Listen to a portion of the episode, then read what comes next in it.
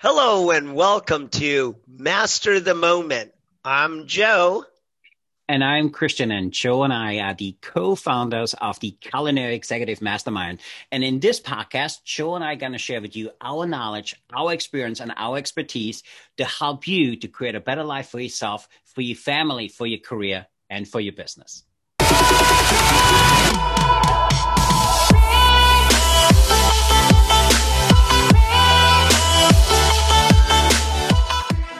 Hello and welcome to Master Your Confidence. Oh boy, in this series, this is this is one we both love, huh, Chef Christian? And yeah, uh, I, I totally agree. Confidence is one of those things which can make it or break it. And I think there's a difference between confidence and true confidence. You could present yourself confident and, and people kind of see through that. Right, right. And, um, you know, this, what, what I want to take our listeners to is, you know, we, we're not just making a list and saying, okay, uh, name three things that give you confidence yep. and, and shoot it out. This is, this is combined over 60 years between the two of us, things that have, uh, we've overhelped our, uh, hurdles and then we've gone through this and now we're saying back to our listeners, Hey, this is the best we've got on confidence. And I, I, I, I just love this. So why don't you lead us off and tell us one of the one of the uh, secret sauces of confidence? so for me, uh, confidence, especially around working in our industry and working in events and doing what you do, and, and you probably went through that as well with catered events. I think having confidence is planning because if I know I have a plan, I have a backup plan for the backup plan, and I have a backup plan for the backup and backup plan.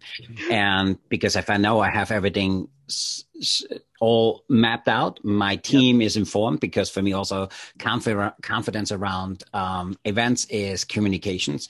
Everybody knows, everybody's on the same page, and when you execute, you execute flawlessly.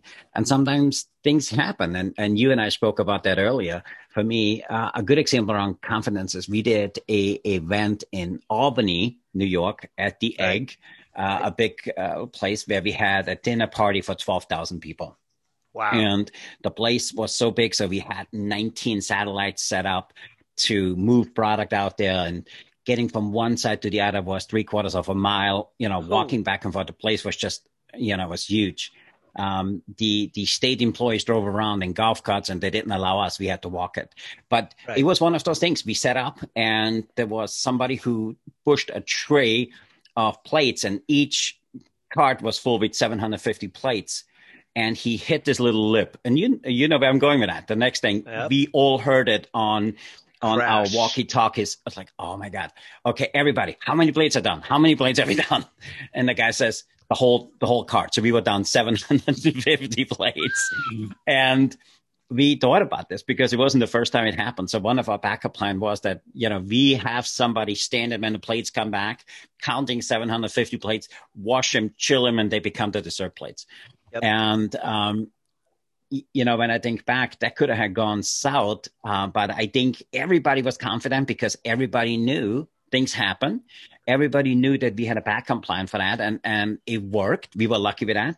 But I think the success of that event was that we, or the, the confidence in that we knew that that event would work well is because of that. You know, because we had a backup plan, we communicated, and everybody executed flawlessly. How about you? What is your number one? You know, I want to tag on to that because I think uh, we both practice it. You know, uh, something has gone wrong within the last few years, and somebody came up to me and they said, wow, you know, when did you when did you train to have a backup plan of C, D, and E? And I said, when I started this industry. And that's how long ago that plan was embedded with us. I just wanted yeah. to reinforce that. It's absolutely great. And you you spot on. And I had somebody on my team, uh, and he's probably the one of the most organized people, and he managed this for us. And because he was so good at it, and it came Right. You know, it came Natural. easy to him. Yep. Yeah. Yep. So he, he, was the guy managing that and he did awesome. And, and all the credit went to him because we were sitting there uh, a week before the event. Okay, going through the checklist. Do we have everything in the house? Do we have everything? Are we ready to go? Okay, what are the five things which could go wrong? You know, somebody burned something, you know, somebody dropped something, you know, all of them. Yep. So how do we combat this? And as a group, you know, I think we were like 64 chefs at, at the time, which we were sitting in and we all brainstorming. Yeah. And then for me, that was one of the things what you and I do today. Because for me, holy crap, the, the, really the success of the team was we had somebody who was an expertise who shared the expertise because he's a right. good planner, um, and and he executed flawlessly, and the team came together and we all participated. So for me, what we do in the day with our mastermind, that was really. Uh, in all essence, that event was executed by a mastermind. It wasn't just by one. We all came together, we executed yep. flawlessly, and as a team, uh, executed on a really high level and it brought everybody's confidence level. Yeah. And that's mm-hmm. that's tying into mine also. Mine mine is definitely uh, throughout my careers being surrounded by my peers. And, and mm-hmm. you know, it's a spinoff of what pretty much you just said also. But um, I do it on a daily basis. I stay connected with everybody, and that gives me the confidence. And and uh, believe it or not, I, I believe we all share the same situations. We don't use mm-hmm. the the P word, we'll say situations. And knowing that uh, your situation and how you overcame it, it just gives the confidence that, hey, we're going to get through this. Uh, yeah. The great thing is nobody can stop time. So, uh, so mine's being, being around peers. So, yeah. What, no, what about I, another one for you? Yeah, that that's great because for me also, so that's operational confidence. Yeah. So for me, yeah. I think what what a lot of people struggle with is personal confidence, and and listen, I struggled with that too, and and I constantly work on that. But I think around self confidence, the first thing I need to share is really uh, the power of self talk you know we we are really hard on ourselves and and yep. sometimes we are harder on ourselves than anybody else would we beating ourselves up and i think just looking at how we speaking to ourselves is for me a big maker of confidence or breaker of confidence. If my mind says me, oh, you always screw up, you always make mistake, you never follow through, you never do this, um, this is not setting me myself up for for confidence. So right and and rephrasing the question is hey what can i learn from this? What is good about this event? And if you ask better questions you get better answers. And and you and i we, we have these conversations a lot. So why are people struggling with self-confidence? If you go my best friends mr google. So if you go to google and i type in hey how how to be self-confident he gives me everything and he doesn't ask for anything in return. You know, you get all of those things. So you have all of this knowledge. Then you could go to YouTube, how to be confident. You get all those videos around self confidence. So why are people not practicing? So the tools exist, the, the techniques they exist, the information exists. And my big believer, my, um, my why on that is, is they, they're not surrounding themselves with the right people. So if, if, you and I uh, together, we, we can lift each other up and we, we can push each other down. And having a group which is invested in you as much as you are invested in them, that group lifts you up. And for me, if if I have a bad day, I know exactly who to call. If I have a day I don't feel that self uh, uh, that confident, I, I talked to my wife about it and she is absolutely phenomenal. There's tips and tools and tricks out there, absolutely. but surrounding yourself with the right people. So that's why I'm saying my number two kind of leads into your number one is really surrounding yourself with the right people. Have a network which looks out for you because you don't need anybody who, who, who puts you down and you don't need anybody who talks uh, negatively, negatively uh, towards you because that's a real sapper of not only self confidence, it's also sapper of energy. And that kind of goes into my number three, because I think confidence is all about energy and energy. And for me, it's just the way we sit. You know, if you sit, I can slouch in my table. Does this make me feel confident? Or I can sit up straight right. on my chair and, and, right. and give me confidence. I can walk with my shoulders forward and, and have shallow breathing. How is this making me feel? Versus walking straight. And Dr. Tracy talks to us about this all the time, how important it is. Yep. For me, all of that kind of combines my number two, which is um, self confidence and, and the way you speak to yourself. How about your number two? Well, uh, my number two, definitely uh, being a lifetime student, always mm-hmm. learning. And then you overcome uh, your hurdles because if it's um, uh, business accounting, you know, yes, we have a CFO, but I have to know enough in uh, in business to mm-hmm. To run my operations, and so I engulf myself in learning all about accounting and how it goes, and the culinaries uh, tricks of the trade, and then I just believe that builds up momentum because the more knowledgeable you are about something, the you know you're standing up straighter and mm-hmm. you're you're you're having uh, my I think it was a lifetime goal is because I wanted to sit at the same table as of anyone, be it yep. anyone. And and as you always tell me too, you have to know just enough to be dangerous, but that yeah. also gives you the confidence level. The last thing, let's go back into being a self learner. I stay in my lane. Yes, mm-hmm. I know enough to be dangerous outside my lane, but I stay in my lane. When I'm in my lane, that's it. Uh, mm-hmm. Uh, nobody, nobody can touch. And, and, and it, I believe it's like a snowball. It, it just keeps growing and growing and growing and growing. And again, you wake up with a smile and you know, hey, I'm gonna, I'm gonna make a hundred calls. 99 are gonna say no, and one of them's gonna say yes. Mm-hmm. And it's just a, it, it then becomes going back to what our, what my whole life, our whole life philosophy, a lifestyle. Mm-hmm. It's a lifestyle. So staying in your lane and lifetime student. Yeah, I love that. That for me kind of goes into my number three, and and my number three is kind of split between two. Uh, here my notes I have determined what matters to you, and also yep. I wrote know your values, and that could become really one because for me knowing the values what value can i bring to a conversation what value can i bring to a meeting what value can i bring to a project Excellent. if i come from a point of providing value i honestly believe you execute on a higher level because it doesn't come from a place of oh how are they going to perceive me if I say this? How about, you know, looking at all of these ifs, which I personally think is a very bad word. Um, right you know just looking at it i think knowing your value and and coming from a place of service is uh, for me i walk into a meeting rather than what is the outcome i want to rake somebody over the coals or i, I want to take advantage of them uh, i ask myself two questions what is the win-win for of this meeting and how can i provide value and that really helped me um, you know, as you know, I came to this country not speaking uh, the language, and and you know, have the opportunity to make it to the top one percent of our industry. Yep. Um, a lot of that came from providing value back, and there was a lot of people which brought value to me. Uh, the way they shared, how they made themselves vulnerable, and and and offered expertise. And then for me, that's really my number three: knowing your value and determine what matters to you.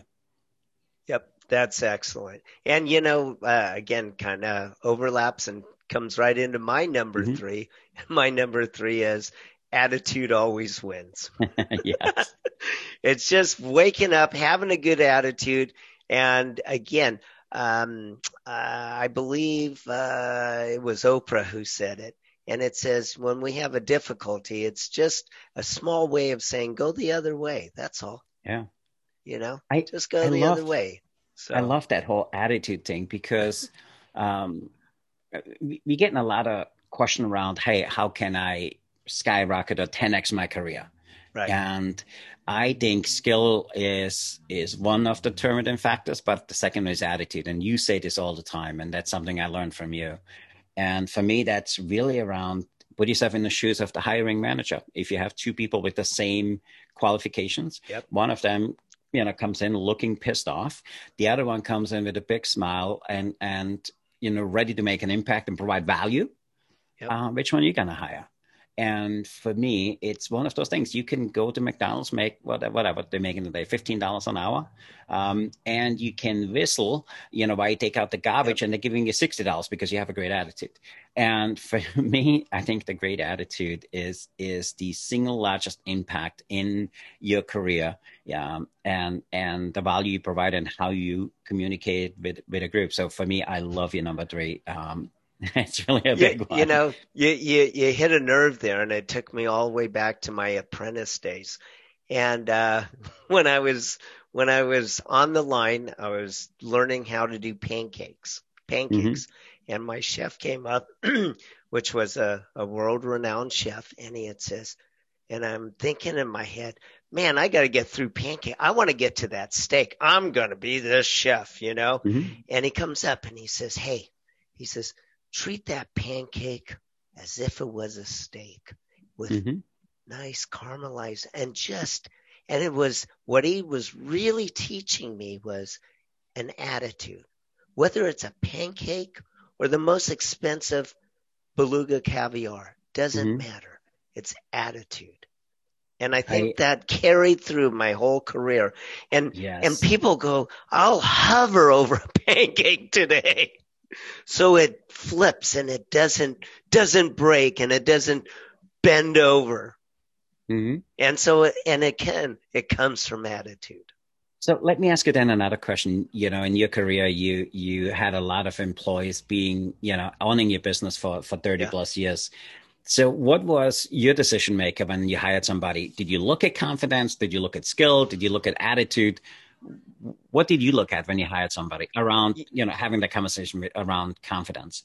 Oh, it's definitely attitude because I can train anybody in the culinary field. You can't really train confidence, attitude. You mm-hmm. can't untrain it because where they've come from is their lifestyle. And if they're used to arguing with people, uh, mm-hmm. we had a, uh, again, a talented chef and he had seven brothers and sisters. You know what he did all his life? Fight.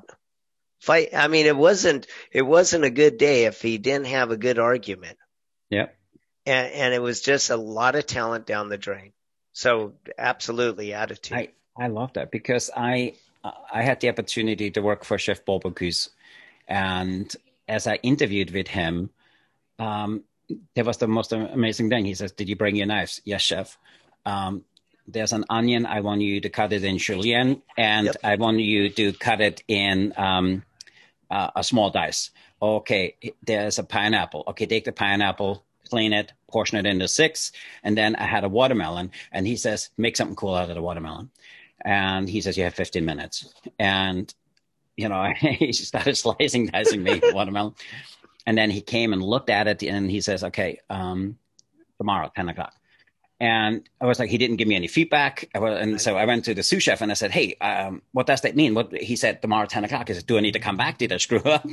Yeah. And he says, second no. interview. yeah, so, and he says, Oh, he said 10 o'clock. You need to be at 10 o'clock, ready to go. I was like, but what am I going to do? He says, you he will not give you a title or a position until he sees who you are. Right. And I was like, wow, that's the coolest thing. You know, normally you interview for a thing and he just for the job. And, and my first conversation I had, I asked him, chef, uh, you need to tell me, why did you do it? He says, um, I, I, just want to know if if you know Brunoise and you know right. and all of that, you speak kitchen French. You know, he says, yep. you Austrians, I want to make sure you knew that. The second thing is you portion out the pineapple. I look at the peelings. I see, do you value the waste. pineapple? Yep. You know, waste, exactly. And do you have a common sense that you could portion out uh, the six portions and everything else I can teach you? And I was like, perfect. That's the coolest conversation I ever had. And yeah. there was something else he, he, he said which which kind of stuck with me for for my whole career. And he said, so now where you know and you work, and my first station, I, I worked a salad station, and he said, when you want to get promoted, you can work really hard or be coachable. So which one do you want to be? Because the coachable gets you faster. And it was one of those things, just working with him. He wasn't around much, but when he was there, just the way he worked with people, the way he communicated. He was the meanest guy I met, you know, but he was the, also the fairest guy. And it was all about contributing to the team and valuing and looking and taking care of the people to the right of you, of the left of you, uh, because that's how you execute a great service. And yep. that's really stuck with me.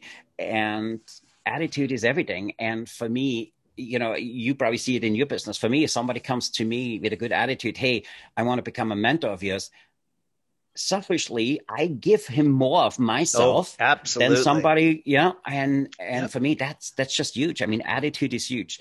And for me, a good attitude gives confidence because I think if you portray false confidence or that you try to fake it, I, I don't like the term fake it until you make it because I believe in our industry we have a very strong bullshit right now. And we kind of could see through that. And I yep. think there's something vulnerable, there's something really beautiful about somebody saying, "Hey, can you show me a better way?"